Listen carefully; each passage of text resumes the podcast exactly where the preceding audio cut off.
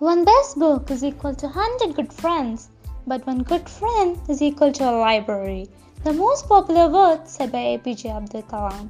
And as on today, August 1st, I'm here to share a few words about friendship. First day of every August is celebrated as Friendship Day.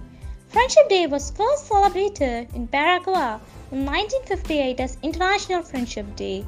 It was started by one George Hall, who was the founder of Hallmark Cards in 1930.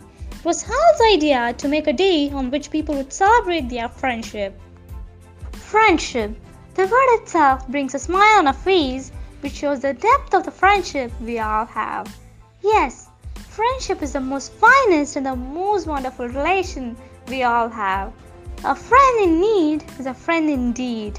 A true friend always stands together and helps whenever one needs any kind of help. Our life is considered incomplete without a true friend. True friendship is a precious gift in one's life. So let us all cherish our beautiful memories with our friends.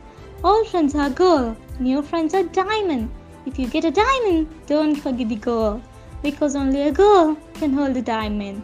With that being said, I wish you all a very happy Friendship Day.